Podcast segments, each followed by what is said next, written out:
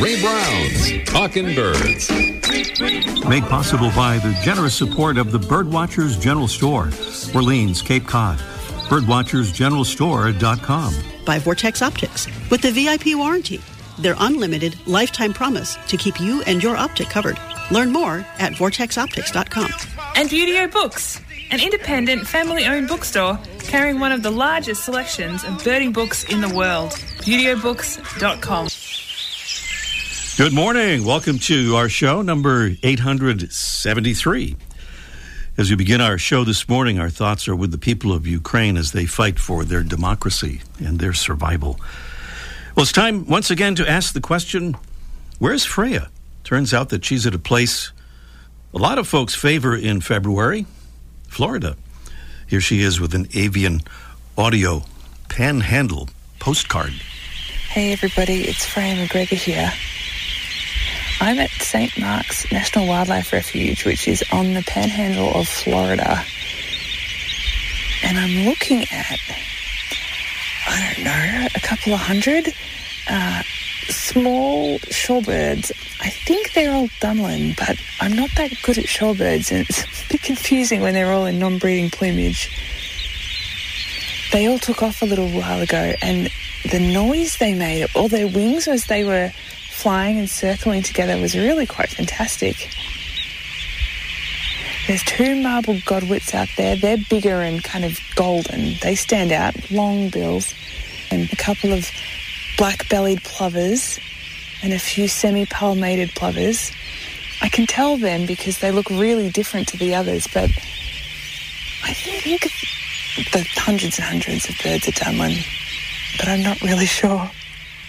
We've also seen a couple of bald eagles and osprey and some buffleheads and a wood stork, which was neat. But I've never seen this many shorebirds in one place before, only in photos, so even though I'm not really sure what they're called, it doesn't make them any less awesome. I'm going to see if I can do some more sleuthing and figure it out. Okay, bye.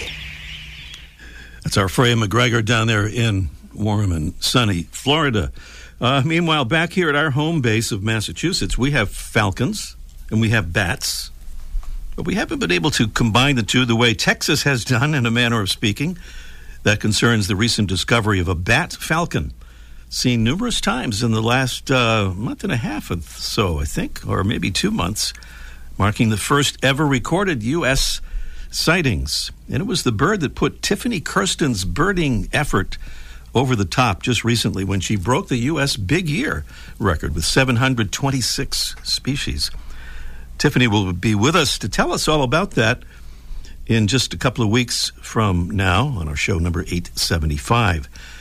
And as for the bat falcon, we'll focus on it a little more when we make it our featured feather friend, feathered friend in an upcoming show.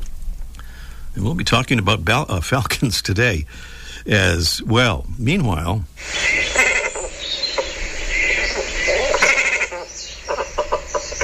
that would be the sound of our mystery bird. A little preview right here of our mystery bird contest coming up in just a bit. Want to get you ready to call in when we give the signal a little later. Uh, so we'll have time to execute our contest here. Beautiful prizes await, and our mystery bird clues uh, go this way. It's a large black water bird with a long body, a long neck, medium sized bill with a hook at the tip, and a patch of white and yellow at the base of the bill. It feeds by diving for fish and crustaceans. Here in North America, it's found only along the Atlantic coast, breeding in just a few colonies from Maine to Greenland and wintering along the coast from New England to southern Florida. Beautiful prizes this morning include the Droll Yankees' new generation yellow thistle finch feeder with six perch locations to allow several birds to feed simultaneously. It even has a very clever internal seed baffle, so it makes sure the feeder empties completely without allowing seed buildup. Kind of important. And also important to protect birds. Our other prize is the feather friendly window protection tape kit to keep birds from crashing into your windows. Birds see the tape clearly, but it's virtually invisible to humans. And it's endorsed by numerous bird conservation groups because it really works. Prizes there on our Mystery Bird contest coming along here in uh, just a little bit. Our conservation bad idea of the week. The U.S. Postal Service has announced it'll buy as many as 148,500 gasoline powered delivery trucks instead of clean energy electric vehicles, although they are buying some of those, apparently.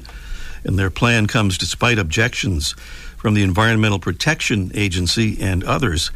Also, kind of flies in the face of science about gas powered vehicles and their effect on the climate. We've signed a petition urging the Postal Service to reverse this decision. And for those who'd like to do the same, you can find one of the petitions at change.org.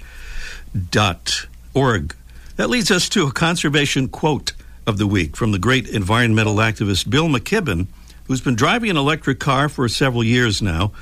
It's also a practical quote about what it's actually like to drive an electric car.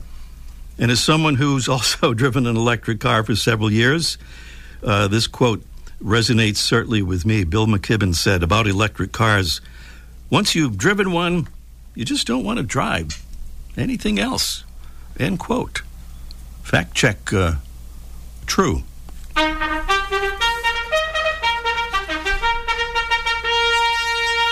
Here's a royal salute to royalty of the Talking Birds listener family, and that's our ambassadors who help us spread the word about our show and about birds and conservation. And thank you to Jim Sweeney from Kingston, Massachusetts. Thank you so much, Jim. And thank you, Melissa G. from Scituate, Massachusetts. Thank you so much, Melissa. And thank you, Elaine Capulik from Reno, Nevada, all joining our ambassadors family. And now an update on our quest to grow our ambassadors family to 700 members by the end of February as we do our show live here. That would be uh, um, tomorrow. So we are down to the wire, and this is a verified actual number of how many ambassadors we have in the family right now 697. Three more to reach our goal, one more day to do it. So, down to the wire. If you'd like to join our ambassadors family, hope you will. Just click on the Get Involved tab at talkingbirds.com. Still to come on our show today, we'll have a wonderful guest talking about a fascinating new book about a pretty amazing bird. We'll learn more about that in just a moment. We'll also catch up with Mike O'Connor in our Let's Ask Mike segment about some unusual goings on in a Rhode Island backyard. And up next, the bird that launched a legendary birder's journey of discovery is today's featured feathered friend, presented by Birdwatching Magazine. For more than a quarter century, Birdwatching has been North America's premier magazine about wild birds and birding. Do you have a spark bird?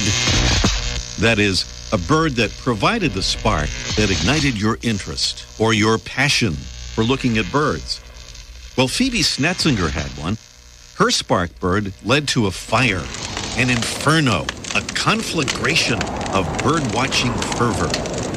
She saw this bird when a neighbor took her out on her first bird walk. Upon seeing the bird, Phoebe was transformed. As she put it, I had never seen anything like it. And at the same time, I realized that the bird had probably been in the trees in my own backyard every spring I'd been alive. It was as if a window opened up. Well, Phoebe soon began looking for birds in her suburban Minneapolis backyard and in the woods around her home. But before long, she began ranging far beyond the suburbs. Phoebe Snetsinger went on to break the life list record for the number of bird species seen. By the time she died, in a van accident while bird watching in Madagascar at the age of 68, that list had grown to 8,398 species. And the bird that started it all?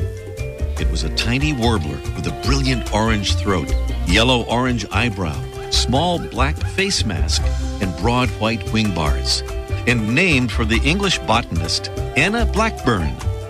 Yes, it was the Blackburnian warbler, a bird that breeds in eastern North America, from southern Canada down through New England to North Carolina and westward through the Great Lakes region. Try to listen for this sound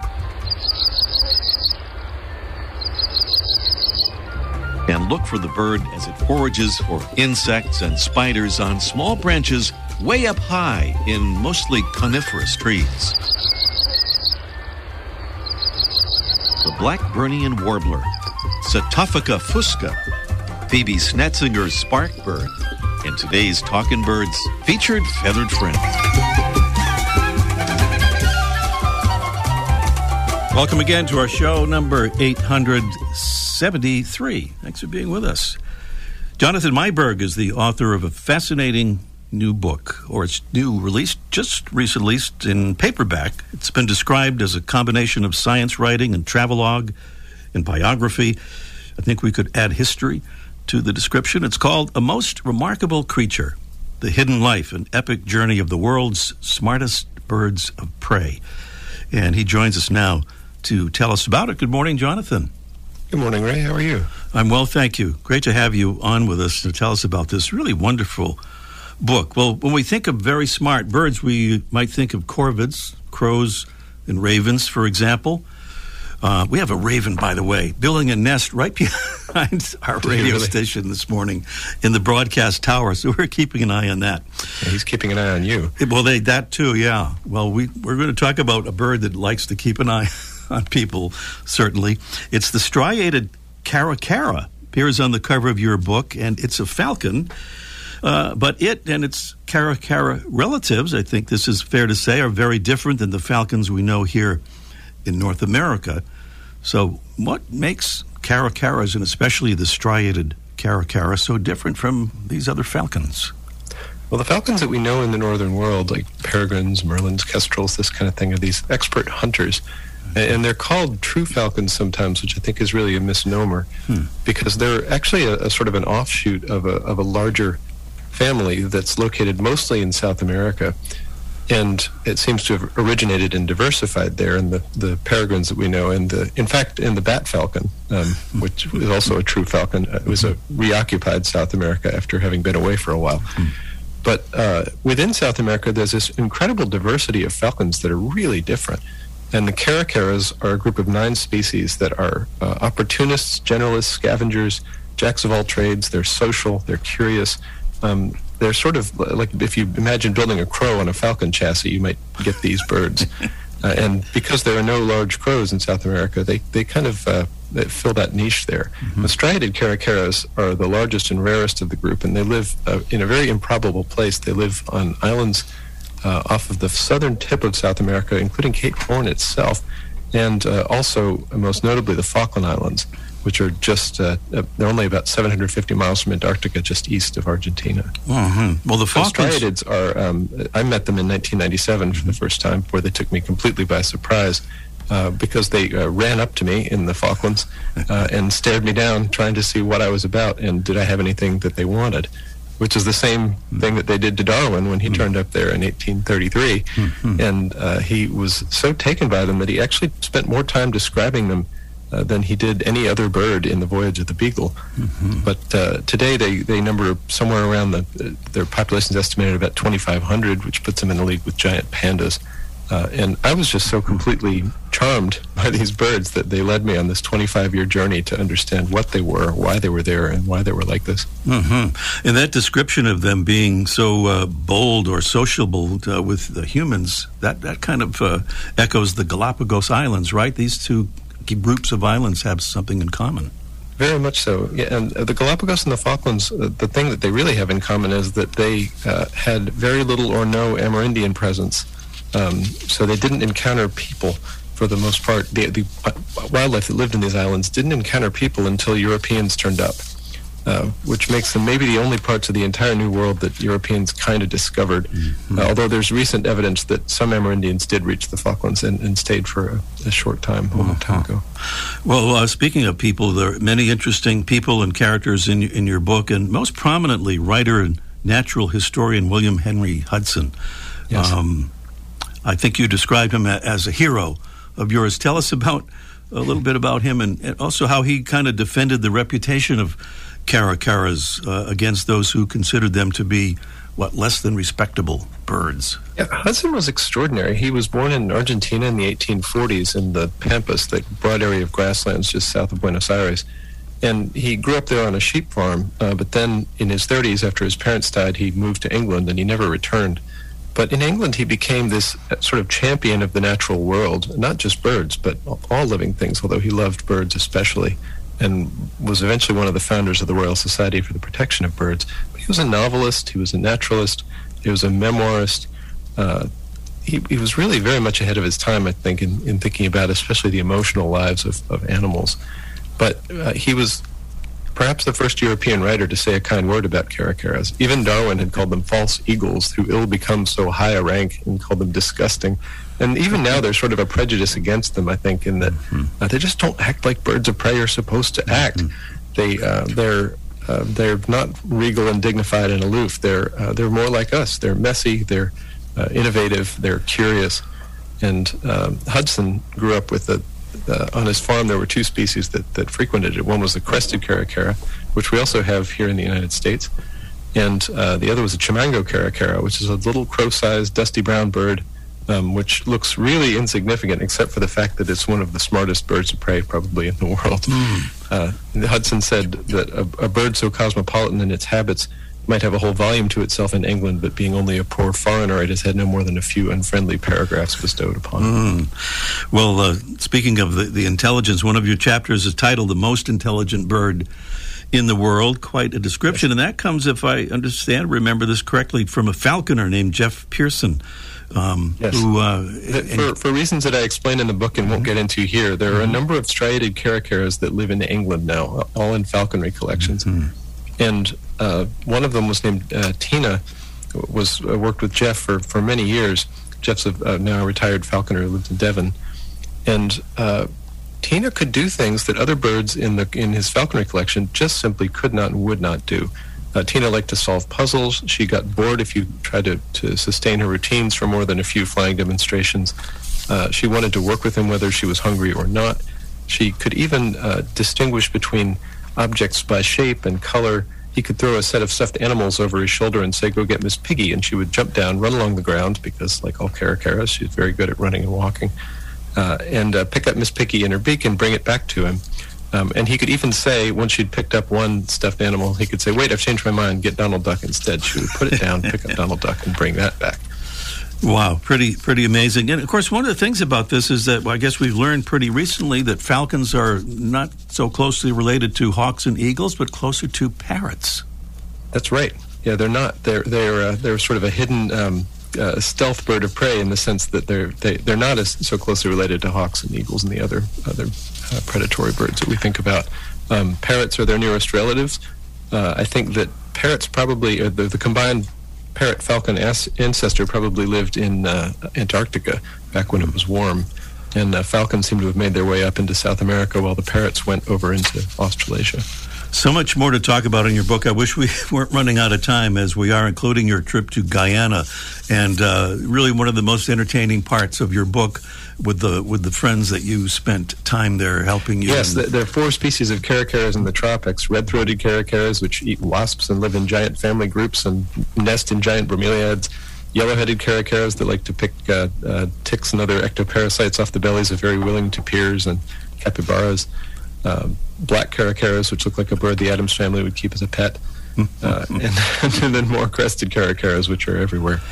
Well, you're a big admirer of William Henry Hudson, as we said, uh, in part because he can't be easily categorized, and we might say that about you as well, Jonathan, in terms of your being a, an amazingly talented musician. And I just want to mention your website, which is shearwatermusic.com and some really beautiful stuff there. And there's a video I found on YouTube um, of a song called Hidden Lakes, and there are actually some sh- quick uh, videos of striated caracaras in that. Uh, yeah, in that, in that back video. from the back in the days when I first met them, and many years ago, that was uh, I, I, piled a lot of sort of travel videos into that to that video. That's from a long time ago now. That was like mm-hmm. 2010. But Shearwater has a new record coming out in June called The Great Awakening. All right, that website again is shearwatermusic.com. The book is a most remarkable creature: the hidden life and epic journey of the world's smartest birds of prey. And it's a wonderful one. You can find it just about anywhere books are available including at the best place to find books, your local bookstore. Jonathan, congratulations on and good luck with the book now out in paperback. Thank you so much, Ray. It's been yeah. a pleasure. Thanks for being with us. Jonathan Meiburg here on Talking Birds, and up next, it's our Mystery Bird contest in just one minute. The flutter of a tail feather, the flash of a wing bar in mid flight. You don't always have a lot of time to identify a bird in nature, let alone to appreciate its beauty. But with Vortex Optics, you'll have the power to bring every wild moment closer. When you choose Vortex, you're choosing to have a partner in the field as passionate about nature as you are. Whether you're spotting old friends on the backyard feeder or packing for a once in a lifetime trip to add a few species to your life list, Vortex offers a full range of optics and optics accessories for every birder and every budget. And whether the birds are taking you to another state or another country, you're always covered by the Vortex VIP warranty, an unlimited lifetime promise to keep you and your optic covered. If you'd like to learn more, or if you need help choosing your next optic, give Vortex a call at 1 800 4 Vortex or visit vortexoptics.com. We're on to the Mystery Bird Contest, uh, I believe, and we heard the sound of that bird. Maybe we could just hear it uh, again. Here. Uh, yeah, there it is.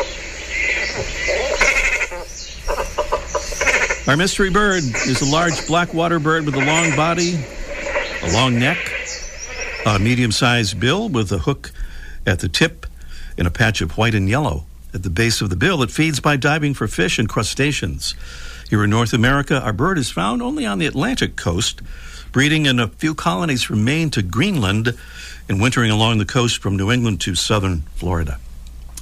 That's our bird, and our number is 781 837 4900. We hope you'll call it and uh, take a guess or tell us what that bird is and win a beautiful raft of prizes from Droll Yankees and Feather Friendly.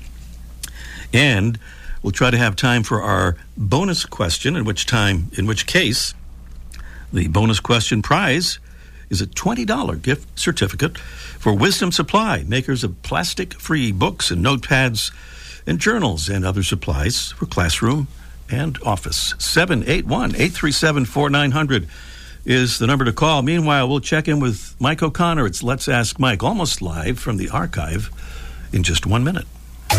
Buteo Books carries one of the largest selections of birding books in the world. New, used, and rare books covering everything from backyard birding to general ornithology, from field guides to photography skills, biography, fiction, and humor. You'll find it all, along with the knowledgeable customer service you've been looking for, in one convenient place. ButeoBooks.com. B U T E O. ButeoBooks.com. Hi, my name is Brandon Hoyt, and I'm calling from Lakeland, Florida. The thing that I like most about being a Talking Birds ambassador is that you get a chance to share your hobby with other people, and it really celebrates the joy of watching birds. Talkin' Birds listeners, we hope you'll join our ambassadors family. Just visit our website, talkinbirds.com. Click on Get Involved at the top of the homepage and then choose the Become an Ambassador option. Join today, and thanks. Oh, we got a, a, an email from a, a, listener in West Greenwich, Rhode Island, uh, about feeding the birds in her backyard, which she says she's been doing for a number of years, and she had a question about something going on there. And we tried to think who might answer that question. And uh, uh, hey, I'll do it. Oh, all right. Well, okay. Uh, I guess. Uh, yeah. I guess. I guess we'll have Mike O'Connor answer that question. I put my hand up. Nobody called on me, so. I... You've been having that problem since third grade, I think. hey, by the way, I got your joke right. That was pretty good. Which joke was that? Uh, about Freya um, having uh, seeing birds in a bathroom, and you can find birds wherever you go. Nice one. Yeah, there's the rim shot delayed. Yeah. okay, thank you for noticing that. Yeah. So uh, anyway, Anna Therese says she's been seeing a problem with the robin at her heated bird bath. He's there drinking the water, and she said, "I noticed a brownish, murky substance in the water.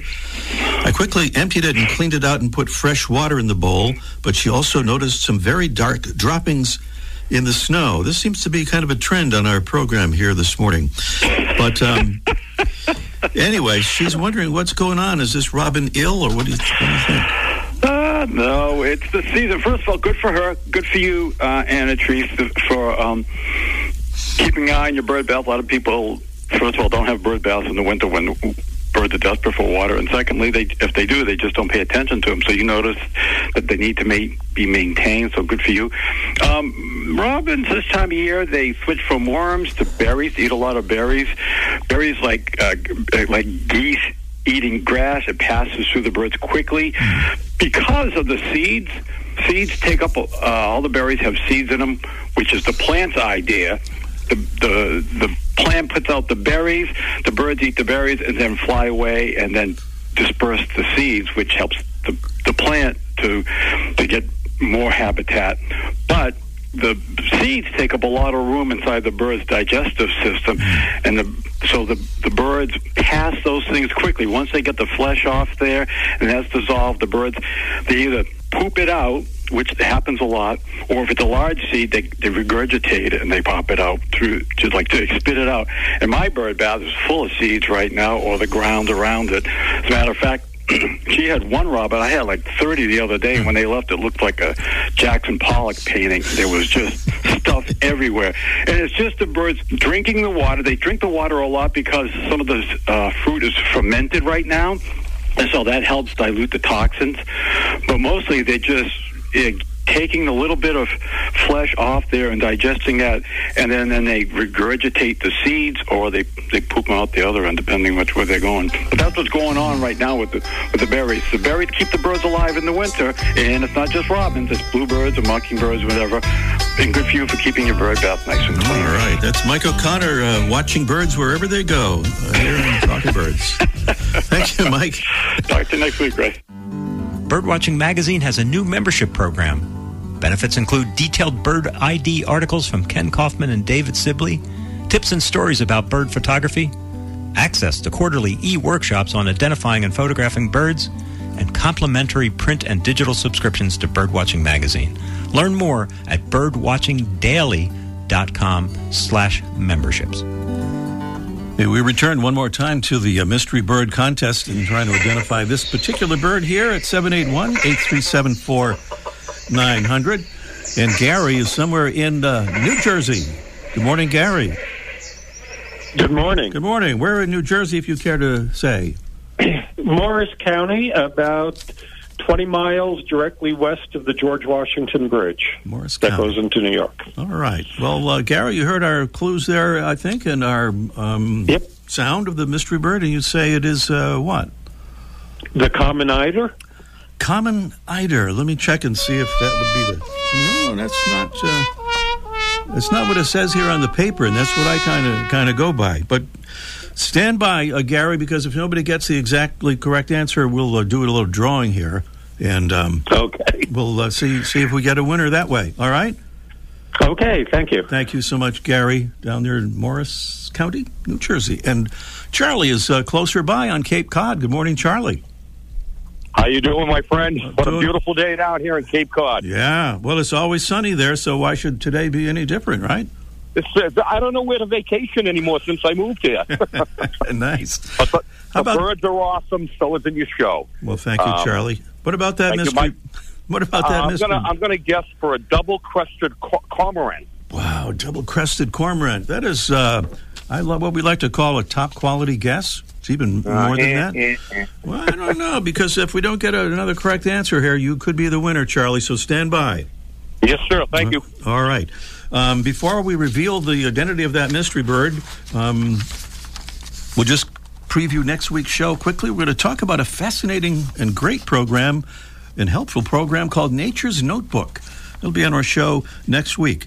Um, otherwise, we're just about out of time, but don't let me forget to identify that bird, which is the um, great cormorant. So you see how close uh, Charlie was there. Great cormorant. And we're going to say Charlie uh, is our winner this morning because he just almost had it there. Thanks to our amazing Talking Birds team, Debbie Bleacher, Freya McGregor, our assistant Audrey Stack, and our producing engineer Jesse Wilkins. I'm Ray Brown. See you next week. Ray Brown's Talking Birds. Made possible by the generous support of the Birdwatchers General Store, Orleans, Cape Cod. Birdwatchersgeneralstore.com. by Vortex Optics with the VIP warranty. Their unlimited lifetime promise to keep you and your optic covered. Learn more at vortexoptics.com.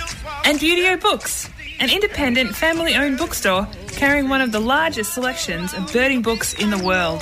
ButeoBooks.com.